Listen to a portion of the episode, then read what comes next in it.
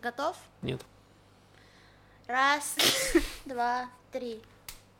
Маш, что это было? Что это за вялый хлопок был? Все еще Поймала быстро. вялого. Я случайно не попала. Раз, два, три.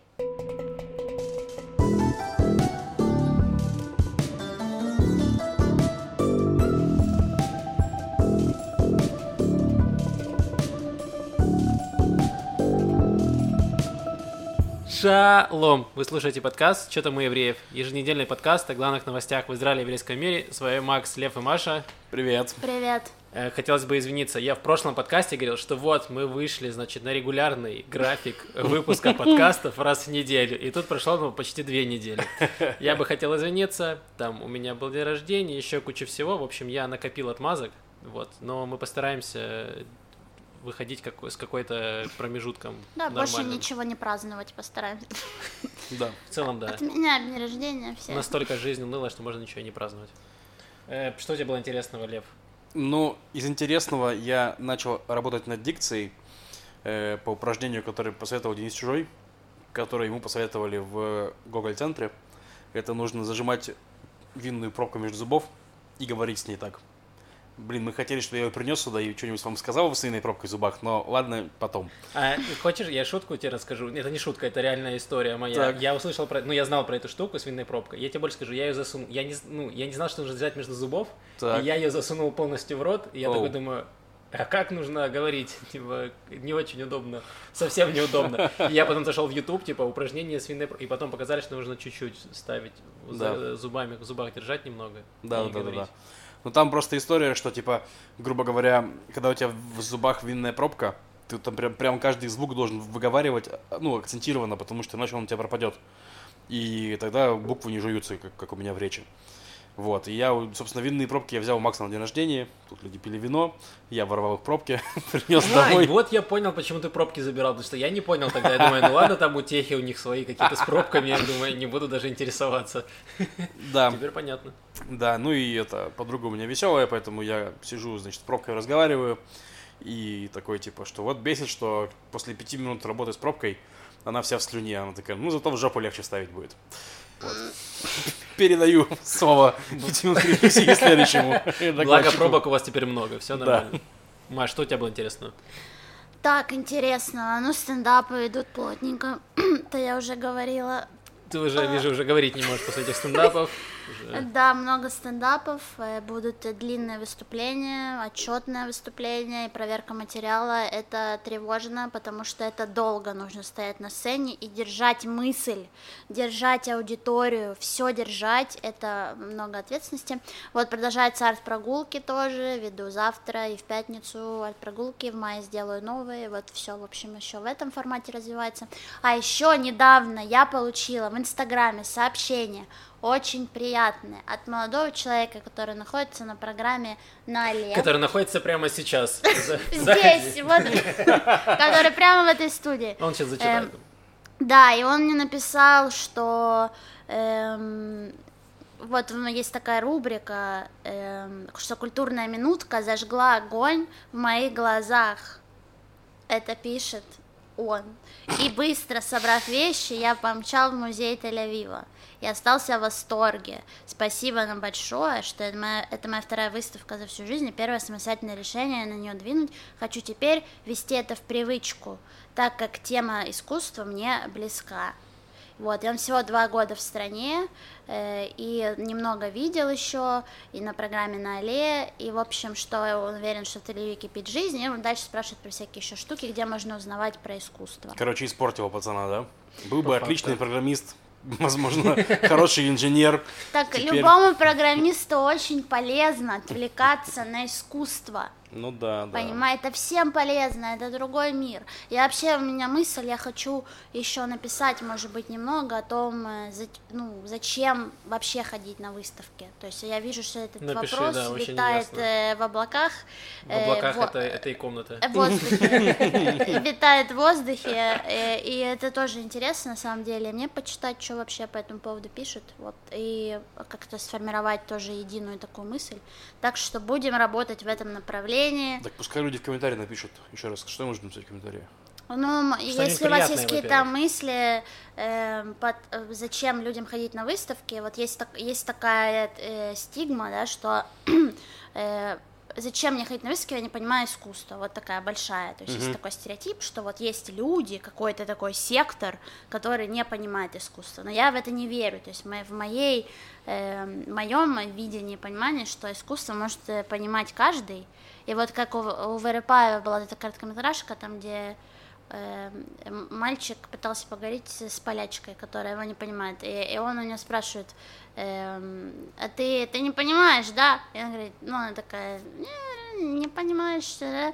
Он говорит, а не надо понимать, ты ощущай. Вот, вот это про искусство, понимаете? Хорошо.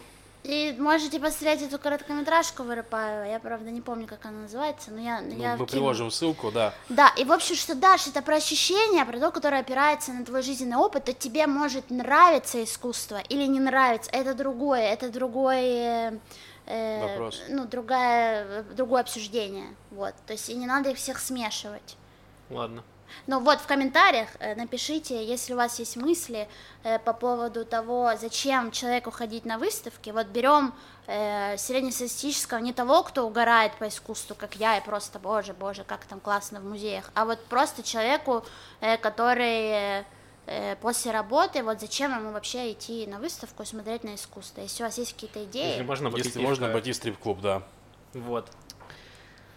Ай, Действительно, тут уже дилемма другая. Нет, ну я, между прочим, хожу и день туда, и в туда. стрип-клуб. Когда ты был в стрип-клубе? Чё вы это тут... э, Вы нормальные люди. Два года назад в Амстердаме я был в стрип-клубе, в двух. А я был первый и последний раз в 16 лет. Мы выступали там с концертом в перерывах между стриптизом. Да, я помню Супер. Как это релевантно к тому, какой жизнью вы сейчас живете? Мы до сих пор живем в прошлом, получается, со Львом. Получается, вы застряли на шесте. Я советую вам слезть оттуда и У Льва там, у Льва в там пробки, все нормально. Кошмар. Что у тебя, Макс, Ладно, было? у меня, значит, у меня был день рождения, мне исполнилось 29, и еще я ходил выступать со стендапами, но поразило меня, естественно, не это все. Главный отпечаток моей душе на этой неделе оставило, а то, что я зашел на Кинопоиск, я туда часто захожу, чтобы посмотреть про фильм, почитать что-нибудь. И я там увидел на главной странице сериал называется «Папик». И я такой, ну ладно, папик и папик, ну бог с ним. Кто я такой, чтобы судить? И я увидел рейтинг 7,8. На секундочку, 7,8. Мне кажется, у, не у всех фильмов Нолана есть рейтинг 7,8. Папик это сериал украинский, э, комедийный сериал. Ну, название само за себя говорит. Я такой думаю, наверное, это что-то гениальное. Но не может быть у сериала, еще и украинского, 7,8 рейтинг. Комедийный сериал, не драма. Я открываю, я начал смотреть, я такой, нужно, я должен углубиться. Я открываю, и там очень плохо. Ну вот, настолько плохо, насколько вы можете себе представить э, комедийный сериал, снятый в постсоветском пространстве. Отвратительно. И я такой смотрю рейтинг, захожу, а там уже э, там рейтинг еще растет потихонечку. И я смотрю отзывы, а там отзывы положительные, комментарии положительные. Я такой, что? И может быть я, я тупел. И я посмотрел 10 серий этого сериала. Я потратил 4 часа или 5 часов своего выходного, чтобы посмотреть сериал, и я все равно не понимаю, откуда там такой рейтинг, как такое может происходить. Мне кажется, у Максима просто папика нормального не было. Возможно, я просто не, ну, это, знаешь, не откликается у меня в жизни, и я не понимаю ничего. Вот, если вы фанат сериала «Папик», пожалуйста, напишите. То Я есть почему? мы, я теперь спасибо за твой комментарий, потому что теперь понятно, что ты выбираешь между музеем и папиком, а не между музеем и стрип-клубом. Так и говори, Макс. Будь честным со своей аудиторией, со своими подписчиками. Ладно. Так, нужно сказать, что на прошлой неделе у нас был э, День независимости. 15 получается, апреля. Да, ничего не путаю. 73 года Израиля. Вот. Вы как-то праздновали, что вы делали? Я отдохнул. Я решил, что, ну, как бы Израиль э, создали, чтобы я в нем отдохнул. То есть я от России как раз сюда реализовался. И в день рождения Израиля я должен прям хорошо отдохнуть. Ну и я просто ничего не делал, просто провел его в виде желе, по-моему. Что-то такое. А я, на самом деле, я натупил, потому что как в Израиле происходит? Есть де... Йом Азикарон, День памяти, и он идет всегда за день до Дня независимости. Дня независимости. Да. Но я почему-то подумал, я забыл, что в Израиле все как бы по лунному календарю, все праздники отмечаются. То есть, по факту, в среду был, э, получается, День памяти, а в четверг День независимости. Но празднования начались в среду вечером. Да. И я не знал, мы в среду вообще пошли к Аркадию, ты тоже туда подошел, мы играли вообще в настолки, мы играли в манчики, не самое праздничное времяпрепровождение, ели пиццу. И я, когда уходил уже от Аркадия домой шел, я просто увидел толпы людей, и я такой думаю, ничего себе вы вспоминаете жертв террора и войны. Думаю, вот это веселье. И потом до меня дошло, что вот сейчас уже празднование, а я все это время играл в настолки. И я такой, как же я хорош. Вот все сделал правильно. Ну, был стендап, кстати, на День Да. независимости. Не самый лучший, потому что это мои любимые стендапы перед караоке, и мне они тяжело даются, потому что я не научилась еще завлекать аудиторию, чтобы они переставали хотеть петь. Эм, вот. И, а дальше я пошла к, к знакомым, друзьям, которые гуляли в это время, все, и я что-то, и мне вообще не хотелось пить. И я вот решила, что я не буду пить. И я приду на тусу, где человек 20, которые уже в разных стадиях опьянения, есть очень жесткая стадия, там уже где-то дерутся, где-то там блюют, что туда, а я просто наблюдатель, вот реально, я вижу, а, и, и это так странно, и потом у меня случился диалог, тоже со знакомым, что он говорит, что трезвость это новая этика, это, это, эм, ну, что вот сейчас быть трезвым, это выбор, это так круто, Это контркультура, вот, нонконформизм. э, ты не пьешь, и так классно, и вот, и там завязалось такое обсуждение, вот, но я ре- реально подумала, что это, наверное, странновато, то есть прям, э, эм, ну, не хотеть пить, и ты не можешь догнать иногда людей, э, которые вокруг, ну, не знаю, я как бы хорошо провела время, все остальные э, тоже, и поэтому, Мгм. но, мы- но мысль э, и правда такая интересная, в плане, что насколько эм, ты чувствуешь себя комфортно, или как будто другим больше некомфортно, что я трезвая, чем мне, то есть что как-то как-то странно. Я понимаю тебя, я вчера вел открытый микрофон трезвым, обычно я под- подбухиваю, и мне после микрофона сказали, что Лев что-то не очень хорошо сегодня вел, в следующий раз бухай. И это соотносится с тем, что я также мне пишут в Телеграме, Лев, раньше были интересные посты, ты жрал ЛСД, писал интересные посты. Вот, Лев, может, ты поешь уже ЛСД там? Я думаю, блин, елки-палки, я что должен? Жрать наркотики на благо толпы? Конечно, и танцевать перед нами голышом, чтобы ублажать запросы. Я и трезвым могу, не то, чтобы это... Но на самом деле, мне кажется, что ты ловишь какой-то... Ну, когда ты находишься в толпе пьяных людей, ты сам начинаешь ловить этот какой-то вайб, и сам как будто чувствуешь себя немножко пьяным. У меня был... Я один раз ставил эксперимент, когда мне было лет 18. Я месяц не пил и тусовался, ну, со своими одно- одногодками. Которые, ну, бухали постоянно. И мы тусовались там по клубам и все остальное. И это был, ну, интересный experience, потому что, во-первых, я экономил огромную кучу денег, вот, во-вторых, э, ну, и на следующее утро мне тоже было, я был более продуктивным. И при этом я все равно веселился, мне было норм. Но потом я понял, что если чуть- чуть-чуть выпивать, то чуть-чуть становится лучше. Ну, Но потом постепенно, чуть-чуть, чуть-чуть, и Чуть-чуть. снова пьешь как свинья. Так, Да, в Ну, я целом думаю, я же не в том возрасте, думаю, вот мне завтра рано вставать, уезжать на север, я не хочу, чтобы мой день весь пошел вот куда-то на смарку, что вот я знаю, что Да. мне будет плохо, мне болеть голова, я буду ныть и страдать, и я вот делаю, принимаю решение, что я не буду пить, я буду бодренькая, но э, И трезвенькая. вот этот подкаст, который был э, молодежным, юмористическим, превратился просто в занудную беседу стариков. Э, Да, да, кто еще расскажет про таблетки? Да, я сегодня купил таблетки, да. Да, пить плохо, давайте не пить. Вот не пить можно столько веселиться, столько всего повидать. Можно сходить на выставку, посмотреть на картины. Все равно приплел туда. Можно пьяным на выставку ходить. И под ЛСД можно ходить. В арт-трип. Я, кстати, тогда предложили название такое. Я до сих пор принимаю ваши предложения по названию арт-прогулок, потому что оно меня бесит. Вот. А Арт-трип это тоже в раз- разработке. Вот как арт-ретрит есть арт-трип. Э, Спасибо, полюция. Класс. Э, давай расскажи. про- Звучит странно, давай скажешь, это имя человека. Да, полюция человека, это не то, что у меня было ночью.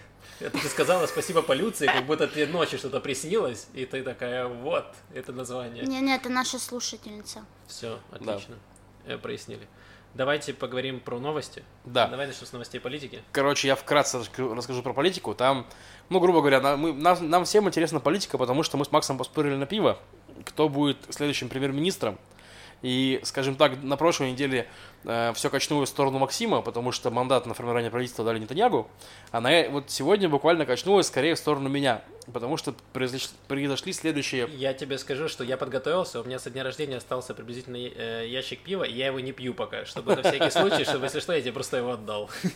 Короче, события были такие. Ну, то есть там Нетаньягу пытается сформировать правительство, видимо, он начал понимать, что что-то у него не очень получается, и сегодня он подал закон, типа, что а давайте введем прямые выборы премьер-министра. То есть у нас, Ого. типа, и, ну, не он подал закон, закон подала партия ШАС, но, блин, мы все знаем кто. Ну, и он сам его поддержал, сказал, что, ребята, единственный вариант, чтобы последующие выборы стали последними, это чтобы премьера выбрали на прямых выборах. Ну, меня выберите, и я буду премьером, и все. Вот. Ну, и, грубо говоря, не все однозначно отреагировали, то есть это поддерживают правые партии, понятно, Блок Нетаньягу, там, религиозные и прочее. Там Емина пока не высказалась никак. Э, Рам сказал, что черт его знает, Рам это арабы.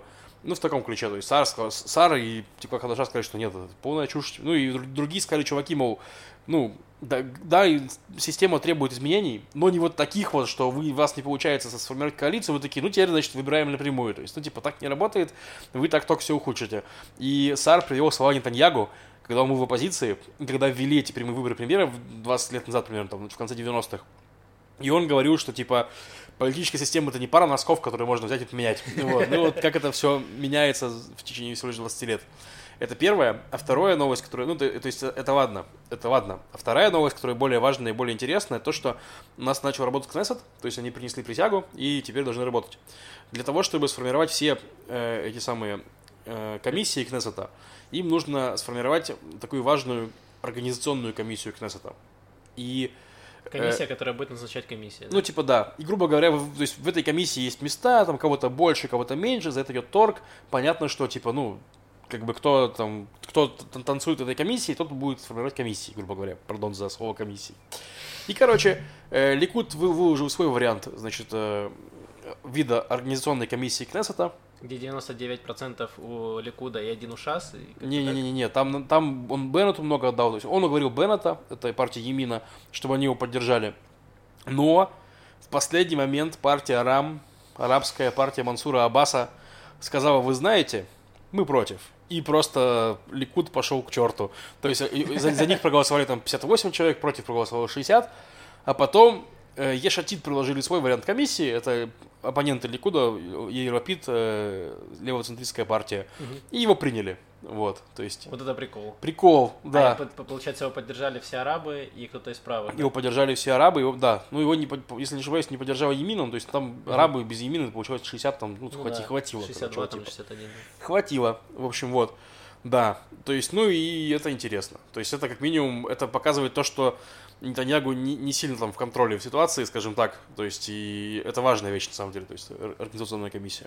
Ну, то есть, пока все идет к перевыборам, да, по чуть-чуть? Ну, или перевыборы, или все-таки это правительство, стра- странное правительство, лоскутное под э, Беннетом и Еремапидом.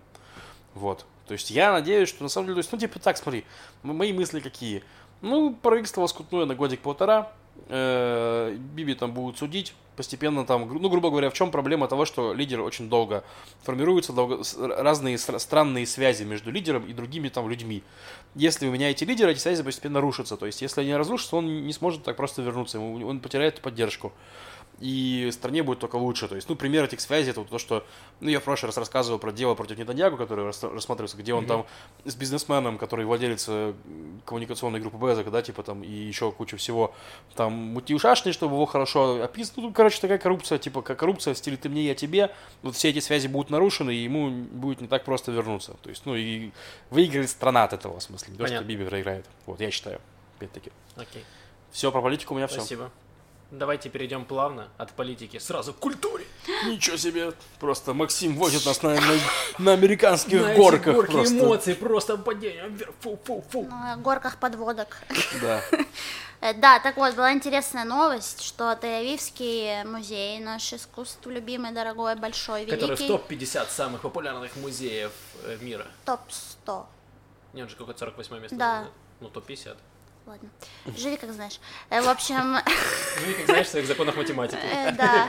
Эм, и готовят реституцию двух э, гобеленов 17 века. Что это значит? Что в какой-то момент Эльвийский музей получил в подарок или кто-то пожертвовал прекрасные фламандские гобелены, повесил их в вестибюле, вот э, какое-то время они вообще висели в вестибюле, вестибюле как э, гордости музея, все такое, но в какой-то момент э, пришел мейл от э, такой э, э, Restitution Project, это, в общем, э, такой фонд семьи Моссе, которые в, во время Холокоста они были коллекционерами, то есть вот и их коллекция вся была раскрадена нацистами Мгм. в этот период, и, соответственно, она разбросана по миру.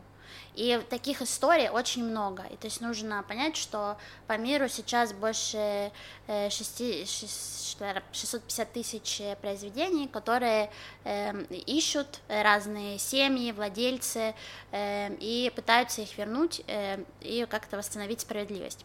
Что это нам говорит? Это то, что музеи перестают быть э, наивными, потому что раньше все радовались э, что вау, Ван Гог, о да, мы великие, все посмотрите, вот у нас Ван Гог, а потом приходит имейл, и где написано, что вот это наш Ван Гог, та-да-да. и дальше музей должен перепроверить эту информацию, и э, так как это тоже, ты не просто берешь э, Ван Гога и отдаешь его тому, кто попросил, это нужно доказать, проверить, все установить, что тоже достаточно долгий, трудоемкий процесс, но тем не менее, э, в большинстве случаев в какой-то момент нужно будет расставаться с этим произведением искусства, То потому есть что... Я правильно понимаю, что вот те картины, которые пожертвовали музею, они не Да. принадлежали тому человеку, который их пожертвовал?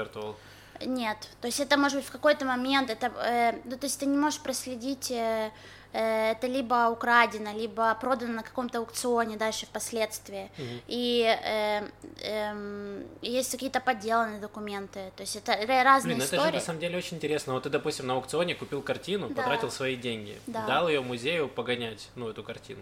А потом приходит какой-то человек, родственник которого там давно украли картину, и он претендует на нее. Как дальше решать эту проблему? Потому что я-то свои деньги потратил, я же не то, что украл ее. Я ее не воровал, я заплатил свои деньги. Почему у меня забирают картину? Типа, как это работает? Это ну, для меня вообще непонятно. Ну, он доказывает, наверное, возвращают, может, даже деньги. То есть истории разные могут быть. Но эм, есть, видишь, даже вот эти фонды, Мгм. которые занимаются так, на законодательном уровне, э, получается, доказывают то, что вот это истинные владельцы, владельцы этого произведения искусства. Как разбираются с теми, кто еще попал в цепочку, я не знаю, но э, мне не кажется, что это на самом деле супер длинная эта цепочка. То есть э, кто-то или жертвует, или дарит э, музею э, картины эти и экспонаты, и потом, э, ну, или в судебном плане, или в каком э, это все пытаются разрешить. Но также еще был кейс, когда одна из картин, тоже из этой же коллекции семьи Моссы, она была тоже найдена в музее Т- Тель- Тель-Авивском, и музей выкупил эту картину, то есть у них хватило средств ее выкупить, то есть есть еще такой вариант. Но, видимо, на два гобелена нам не хватает денег, но и, и просто прикольно, что э, как поменялась э, вообще вся структура, потому что музеи, они должны перепроверять свои фонды, получается, все вообще, что у них лежит, чтобы эм, доказывать, чем они вообще владеют, и кто является истинным правообладателем. И что, мне кажется, когда приходит э, каждый, знаешь, имейл от незнакомых каких-то адресов, они уже содрогаются, типа, что, опять? Опять О, нет. нигерийский принц хочет дать мне свое наследство. не хочет отобрать у нас какую-то картину. В общем, да, но я понимаю, что и музею ну, тяжело, мне кажется, как-то душевно, потому что ну, там работают люди, которые любят искусство, которые трепетно ко всему относятся, и там, не знаю, если у тебя какое-то произведение искусства сначала там от открытия музея, все это время, и дальше потом ты понимаешь, что тебе нужно с ним расставаться, то это, наверное, не очень приятно. Но в то же время справедливость должна восторжествовать, и когда у тебя воруют э, твою коллекцию, вообще еще в таких обстоятельствах ужасных, Холокост, да, как да. Холокост, это тоже не то чтобы потрясающие какие-то Мгм. вещи, поэтому, конечно, э, картины должны быть э, экспонаты возвращены истинным владельцам. Но само, сам, сам весь этот кейс, э, мне кажется, он очень интересным. Отлично. И то, что по миру еще столько этих экспонатов, это тоже эм, достаточно занимательно.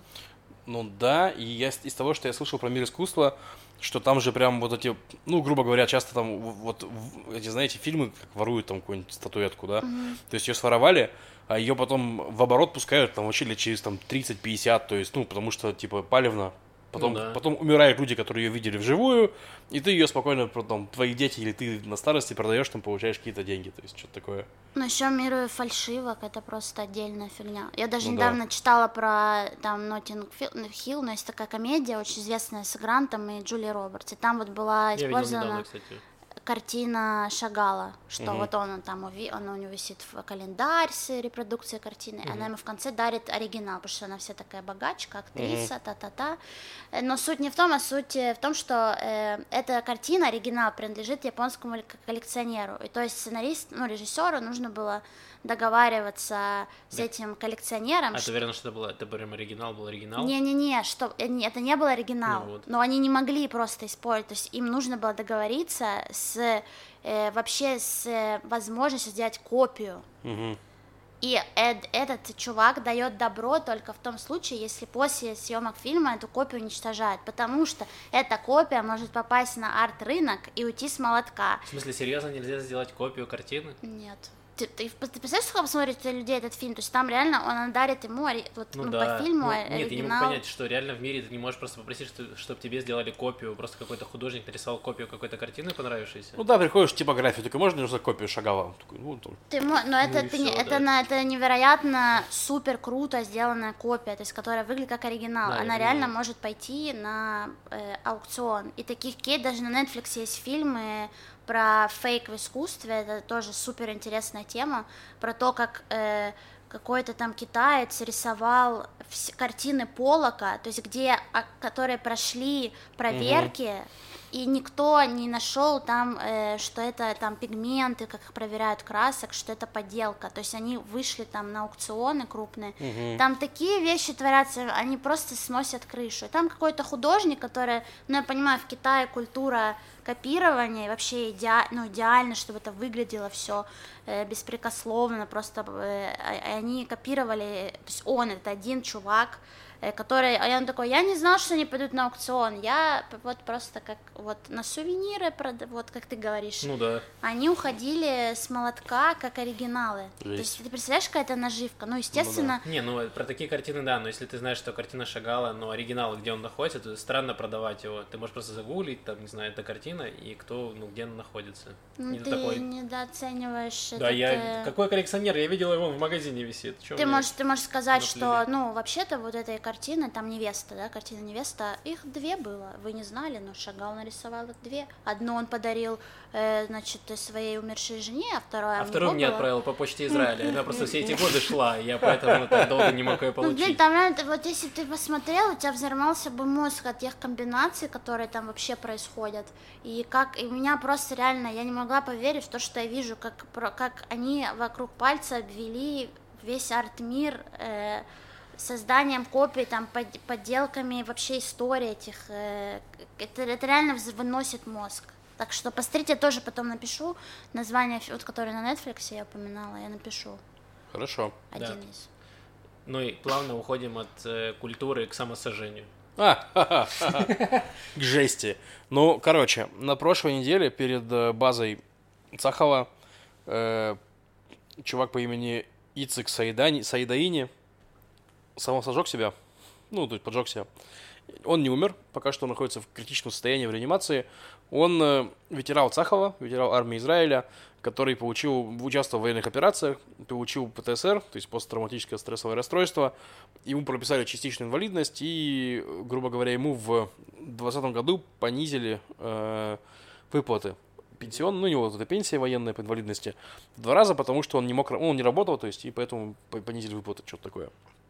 И, грубо говоря, у него был очень тяжелый год, денег нет, у тебя ПТСР, и он психанул, просто понял, что вообще нет пути, и, короче, поджег себя, типа, и его потушили охранники, отвезли скорую, но и теперь вот буквально вчера, по-моему, или позавчера была большая э, забастовка ветеранов Цахова, как раз таки инвалидов, инвалидов Цахова, даже не то, что ветеранов, инвалидов.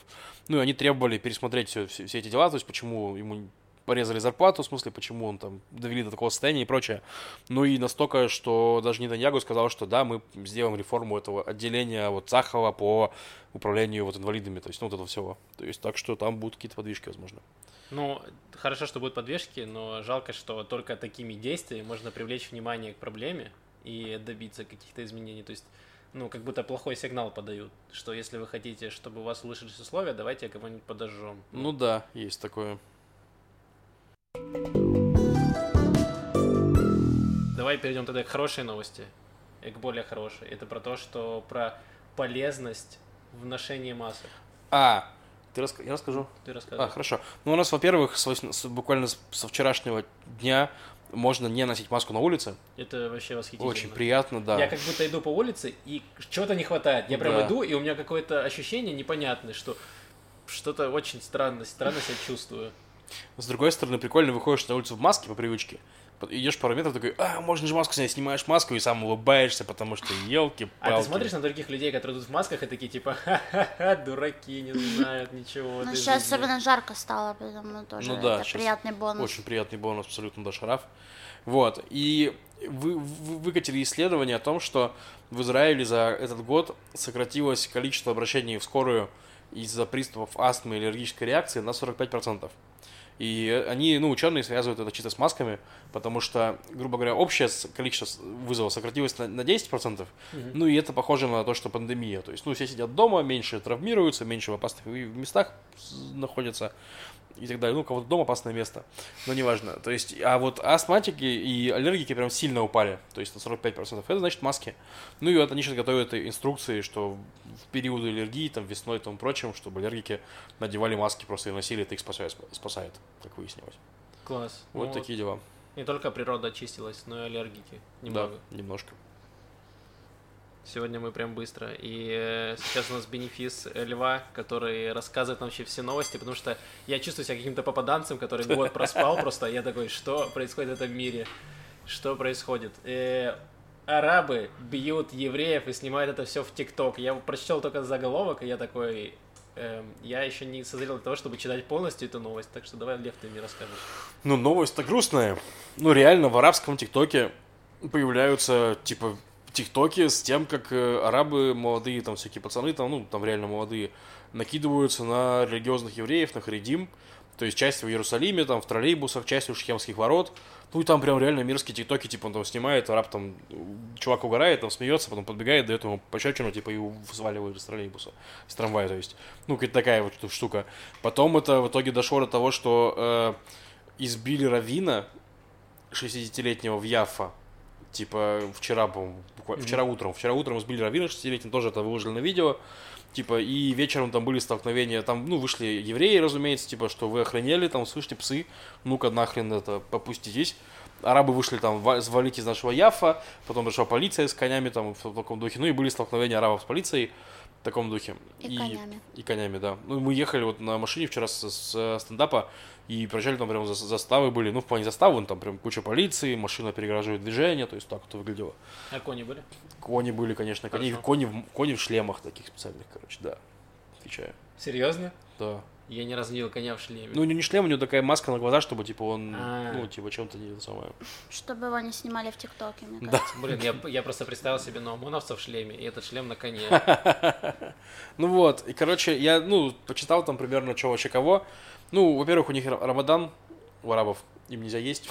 И они под ве- ну, да, звереют, и только под вечер попускают их немного. Ну, типа, да, это первое. Второе, то, что в этот раз еще Рамадан пришелся на Песах. И, ну, ну, то есть, грубо говоря, в Иерусалиме э, мэрия, вообще, не- ну, там тоже, там мэ- мэр очень рели- религиозный чувак, то есть, понятно, что он за кого он там, это самое, то есть, ну, они... Он мэр из партии ШАС, по-моему, если я не ошибаюсь. Да, да, да. Короче, что он сделал? Он просто им отключил муэдзины их на дни Песаха. А еще раз, дни Песаха пришли на, пришлись на дни Рамадана. То есть для них это тоже святой праздник. И не было никакой попытки найти компромисс, ничего, просто арабы идите нахрен, короче. Ну, они там тоже обозлились, разумеется. Не, не оправдываю нападение ни в коем случае, но просто к тому, что, типа, политика можно, могла быть более аккуратной, и это привело бы к меньшему количеству жертв в конечном итоге, если бы вы подумали о том, что у людей тоже там святые праздники, святые дни. Вот и все. Вот такие новости. Я Не- даже, ну, хочется пошутить, и не можется. Ну, не хочется, не знаю. Так, ну и вот рубрика «Коль просвет», фильм, про который мы говорили несколько раз. Фильм «Ася», который практически вошел в номинацию на «Оскар». Сейчас я прочитаю вам его описание. Ася слишком рано стала матерью. Ее семейная жизнь не сложилась, и она с маленькой дочкой Викой уехала в Израиль. Прошли годы, дочь стала подростком, а мать, а мать с дочерью отдалились, практически перестав общаться друг с другом. Ася сосредоточена на своей работе медсестрой в больнице и редких свиданиях с женатым мужчиной, а Вика тусуется в компании своих сверстников-скейтеров и пытается быть независимой от матери. Когда здоровье дочери внезапно ухудшается, Ася возвращается к роли матери, в которой отчаянно нуждается ее дочь и готова на все, чтобы избавить ребенка от страданий. Вот так э, говорит Похоже на описание, правду. и описание достаточно подробное и правдивое. Эм, я когда посмотрел фильм, я записал только, ну, я обычно, когда смотрю фильм, стараюсь писать заметки, потому что потом я могу забыть что-то. И я за весь фильм написал только одну заметку, э, что актриса, ну, главная актриса, э, сейчас прочитаю фамилию, секундочку, Елена Ив и Ширахас, которая играет, собственно, дочку Вику, они реально очень похожи, Да. невероятно похожи. И я такой, вот это кастинг, вот это умеет. Да, согласен, там был момент, где трахалась старшая, типа, я думал, ты что, младшая и трахается, что, так рано, странно, ну ладно, вот, но нет, В машине? да, А, это ж подумала. вот. Блин, походу, я один У нас подумал. одинаковые заметки со львом. Это кто трахается в машине? И второе, я подумал, что реально в Иерусалиме есть скейтеры. Я такой, ну, я жил год в Иерусалиме, и я таких людей вообще там не видел. Видимо, они там тусовался. Вот. Ну, короче, фильм мне, ну, он, наверное, понравился, потому что он реально, как бы, снят-то он очень качественный. История, конечно, достаточно понятная. И все, что там есть, оно там понятно зачем. И все понятно. Но грустно капец. И это вообще не то, что мне нужно было в эту неделю, если честно. Я так-то не то, чтобы очень веселый был. Ну, там новости из России очень грустные, очень хтонические. Тут еще фильм про такую жесть. Ну, просто потому что там болезнь девочки развивается стремительно и достаточно трагично, так скажем. Не будем спойлерить, но вот так вот, скажем. И это прям, ну, грустно. Вот. Но если вы, скажем так, если вы не боитесь э, Смерти. Не, ну в смысле не боитесь получить. Ну, то есть, если вам нормально получить некие трагические переживания от фильма, то посмотрите, он очень хороший, и там показано столкновение, ну не то, что стол- столкновение, вот русская реальность, израильская реальность, перетекающие друг Ну друга там. да, он как будто бы фильм про двух сильных женских персонажей. Э, Показана их жизнь в Израиле. То есть, как будто там нет какого-то посыла, как такового. Да, да, да. Э, Просто показана история. Ну, э, отцы и дети тема-то основная, Ну мне да. кажется. Ну, окей, мать и дочь, но я имею в виду э, концептуально. Но еще мне показалось, что очень крутым лайфхаком, что когда одна из актрис не разговаривает по-русски, и сделать такой, создать гэп языковой, что тоже, что очень э, распространено, когда э, дети лучше, ну, Точно, кстати, я знают- только сейчас подумал. ну, знают иврит э, лучше, чем э, взрослые. И это очень прикольно, что, ну, Шира Хас, она же не говорит э, по-русски. И мне кажется, что это очень крутой лайфхак э, соединить, э, ну, актеров, которые, да, говорят на разных языках, Да, буквально. там в фильме просто мать говорит по-русски, а девочка отвечает на иврите.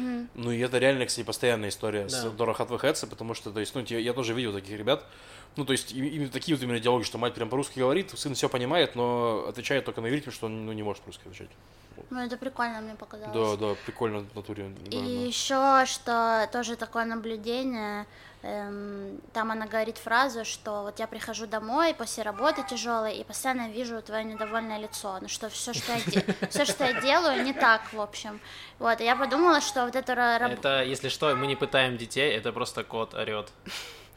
Что вот ее работа, которая вот эта альтруистическая с со стариками, она, э, они ее рады видеть всегда, то есть вот она, они ее прям ждут, и, э, тоже такой прикольный контраст, что как будто она постоянно торчит и, и висит на работе, еще не только потому, что, ну, мне кажется, это очень тяжело, да, работать, э, не знаю, как правильно, она медик, на- ну, она Ну, больше, она- чем Она медсестра, медсестра, она медсестра. кажется, ну, Потому что она в какой-то момент спрашивает у этого араба, ты, ты мог бы стать медбрат, почему ты не медбрат, как будто она выше его по Ну да, она медсестра, он не медбрат. Вот в чем разница. Ну, он типа, там, помощник. метапельку там что-нибудь, да. А. Да.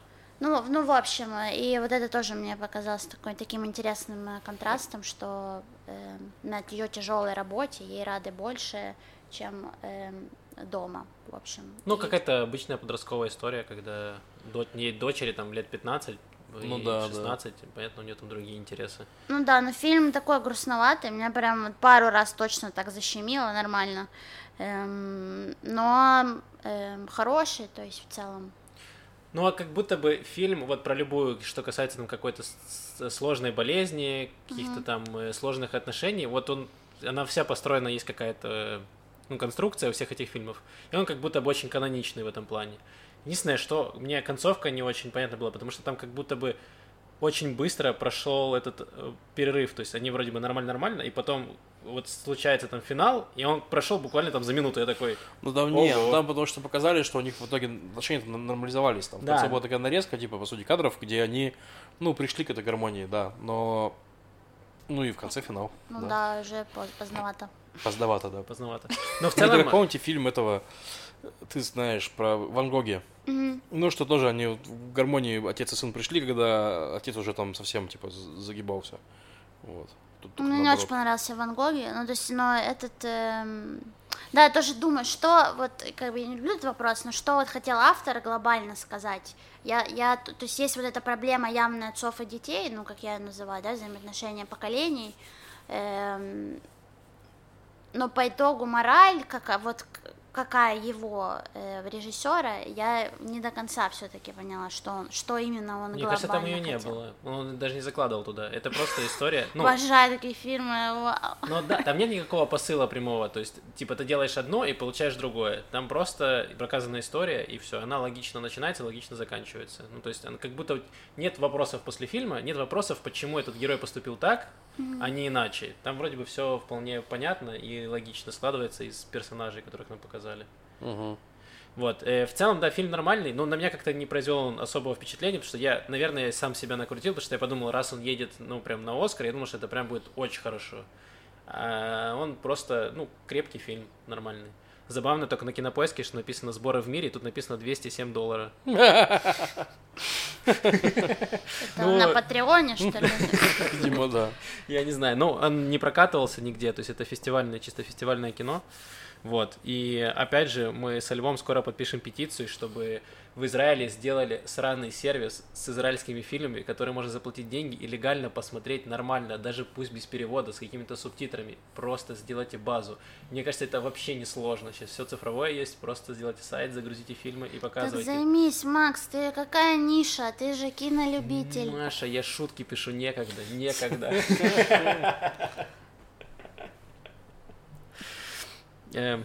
Все, да? Э, Новый фильм мы еще не выбрали, но да, напишем, да, выберем. выберем и решим. Да. Ну и мы про культуру продолжаем, недалеко отходим, так сказать, недалеко от кассы. Маш, продолжай. Да, расскажу про три, наверное, выставки. Очень много у меня в голове. И, э, сразу скажу про один из моих любимых проектов, про который я уже, наверное, говорила раза два. Это Зуму, который мобильный музей, э, который развивает э, искусство, назовем это, не в центральных э, частях страны. И это вот будет, они сейчас с 18 мая, будет выставка в городе Лот. Причем они делают там прям на четырех локациях разных, и все какие-то уникальные, там какой-то склад, э, какой-то там чуть ли не заброшенный какой-то особняк, то есть какие-то интересные локации, и они там делают с размахом, Э, так что да, отметьте это себе как-то в календарях, мне, э, ну она долго будет идти, по-моему, до февраля вообще идет, и в прошлый раз они проделали в, Кирия, в, Ки- в Кирьят-Яме в прошлом году, как раз куда я доехала в первый раз, э, и делали тогда автобус вообще из Тель-Авива был, чтобы люди могли прямиком доехать на выставку, что было очень э, тоже мило и приятно. Сейчас, надеюсь, они тоже сделают такую штуку. Ну, вот близко все-таки. Можно не вот ехать на Ну, автобусе. Кирьят-Ям тоже не очень далеко так-то. А, ну, Ну, ладно. в районе часа туда ехать. Просто что удобно, тебя, ну, там еще плюс какая-то экскурсия, какой-то Мгм. гид тебе расскажет, привезут обратно, ну, удобно как-то координировать э, и время свое распределять. Эм, да, э, потом э, выставка еще открывается новая в Насима Ландау галерея, это такая сейчас на карте города новая, но уже яркая галерея именно э, коммерческого искусства, можно сказать. Эм, там больше не э, израильских художников, а современное искусство со всего мира. И там даже, кстати, я разговаривала с кураторшей, она говорит, что многих они вообще находят в Инстаграме, то есть какие-то М. популярные художники, но молодые, но уже э, там с большим количеством подписчиков, эм, они могут даже вот так как-то искать, и что ну, интересно для галерей.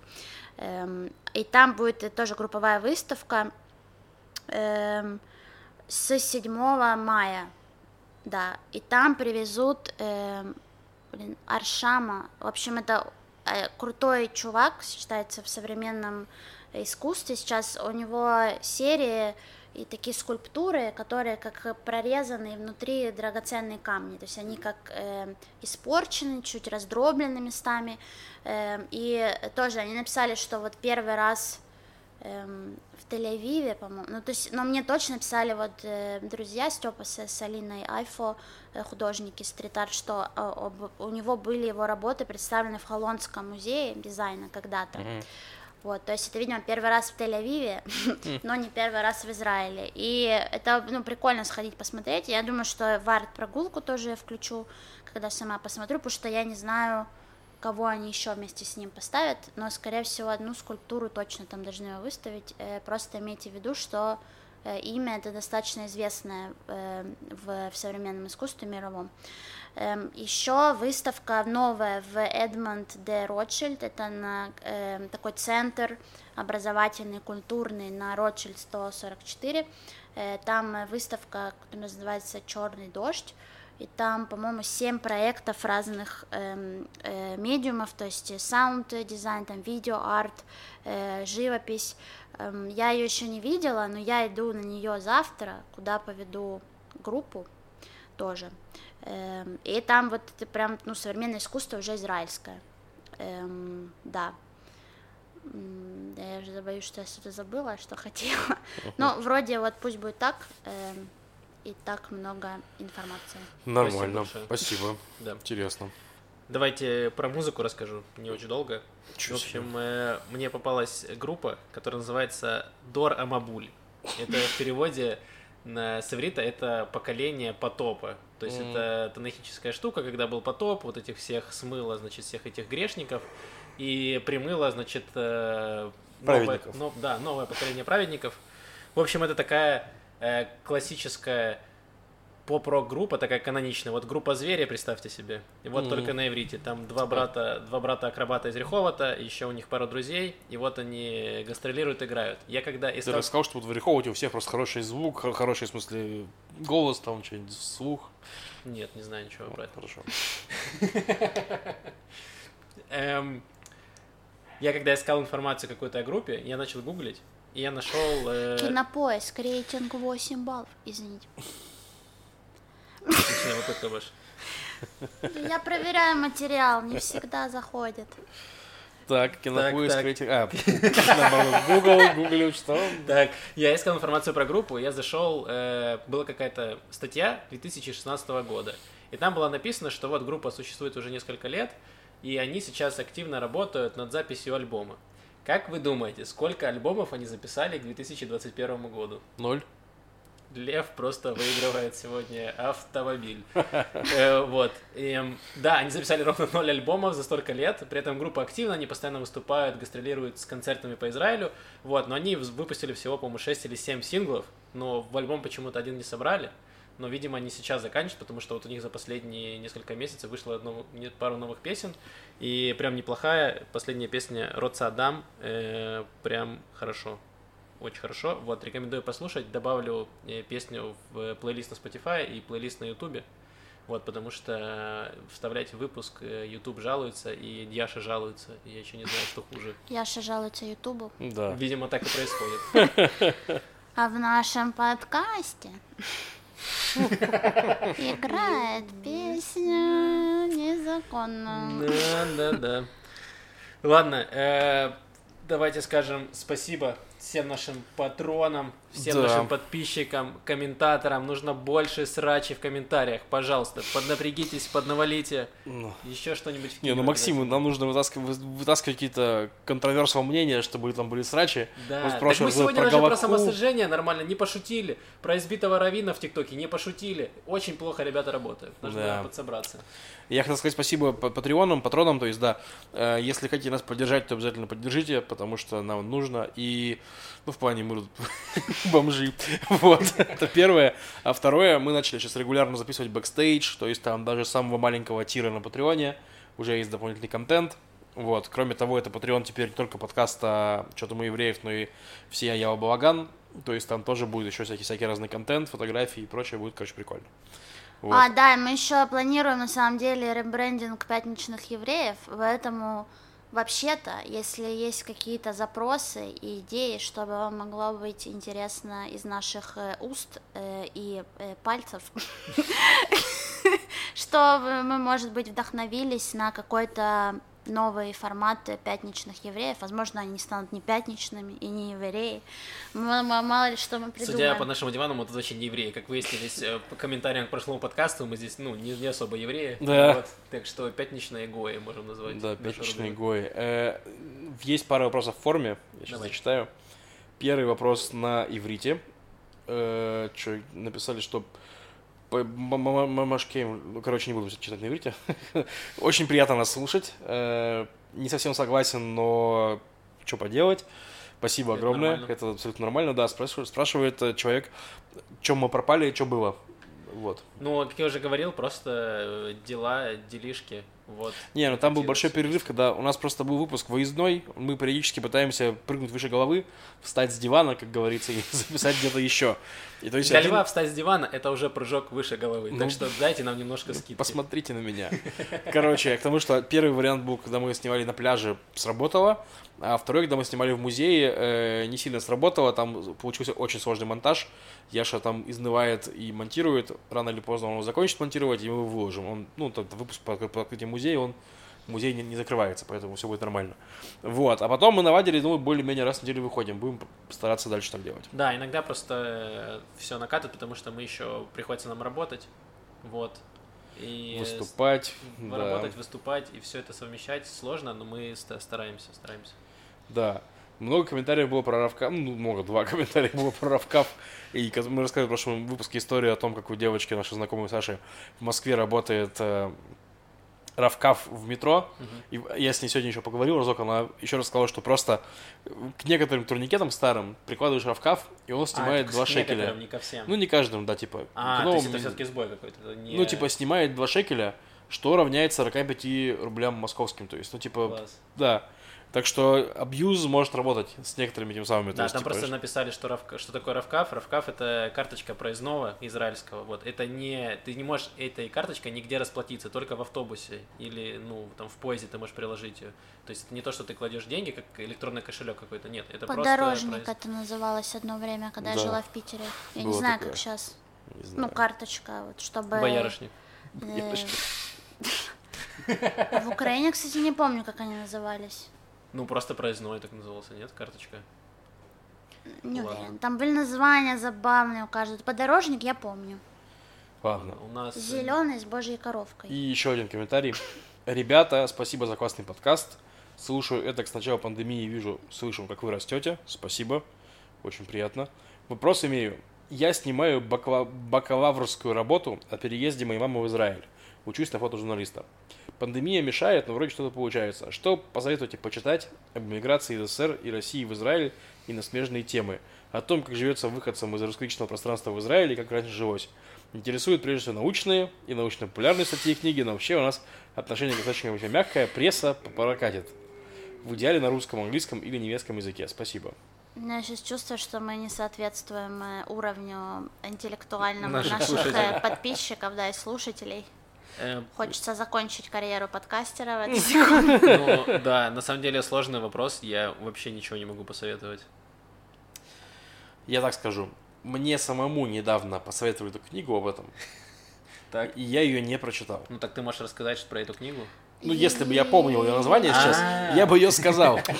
Я, смотрела только документальный фильм, но это, наверное, не совсем то, что спрашиваю. Ну, про эм, русскоязычных э, евреев, которые пытались уехать эм, в Израиль или в Америку. И вот там рассказывается пару их историй.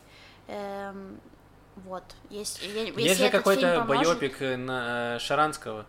О, Вот, это который, Интересно, да. который отказник, э, э, донецкий чел, который жил в Москве и пытался уехать в Советском Союзе, пытался смыться в Израиль, его посадили в, тю- в тюрячку, и вот, и он все пытался оттуда сбежать, и в итоге там во время Это- перестройки его освободили. Это как раз связано, это документальный фильм, это Да. тоже этот же Как период. они пытались есть это самолётом же отказник, А, ну, отказники, это да, то, я но думаю, да. там истории дру- э, других еще семей, вот которые уезжали в Америку в основном, и вот с, с чем они сталкивались, но и про Израиль там тоже есть. Да. Ну, в общем, есть потрясающая история, как э, группа евреев пытались угнать самолет, чтобы улететь на нем в Израиль. Ну да, Вот. это вообще жесть. Она Да. там реально кинематографичная, вот, можете погуглить. Э, Я не помню точно, как она называлась. Но в целом, вот только такие истории, ничего больше, более умного посоветовать, к сожалению, не могу. Вот тебе, Максим, смотри. Максиму спасибо за стендап в Ультре. Бомба вообще. Хотеть часовое выступление. Ну, вдруг написал? Э, нет, спасибо, очень приятно. До часового выступления мне не хватает приблизительно 54 минуты материала. Э, Вот, я уже очень-очень близко. Но на самом деле, э, я думаю, что пора заканчивать своей карьерой, пока она на пике. Пока никто не может сказать, что стендап был херовый. Вот, я могу закончить прямо сейчас, и хер вы докажете, что он был плох. Вот. эм, Как-то так. Спасибо большое за комментарий, очень приятно. Вообще, публика, вот я ходил только в Ультре выступать, очень классная. Э, Спасибо всем ребятам, кто ходит, поддерживает. Прям очень приятно. Да. Будем заканчивать. Да, будем заканчивать по времени идеально. Мы идеальный, подкаст идеальный, мир идеальный. Спасибо огромное. Да, Спасибо, все, всем пока. Пока.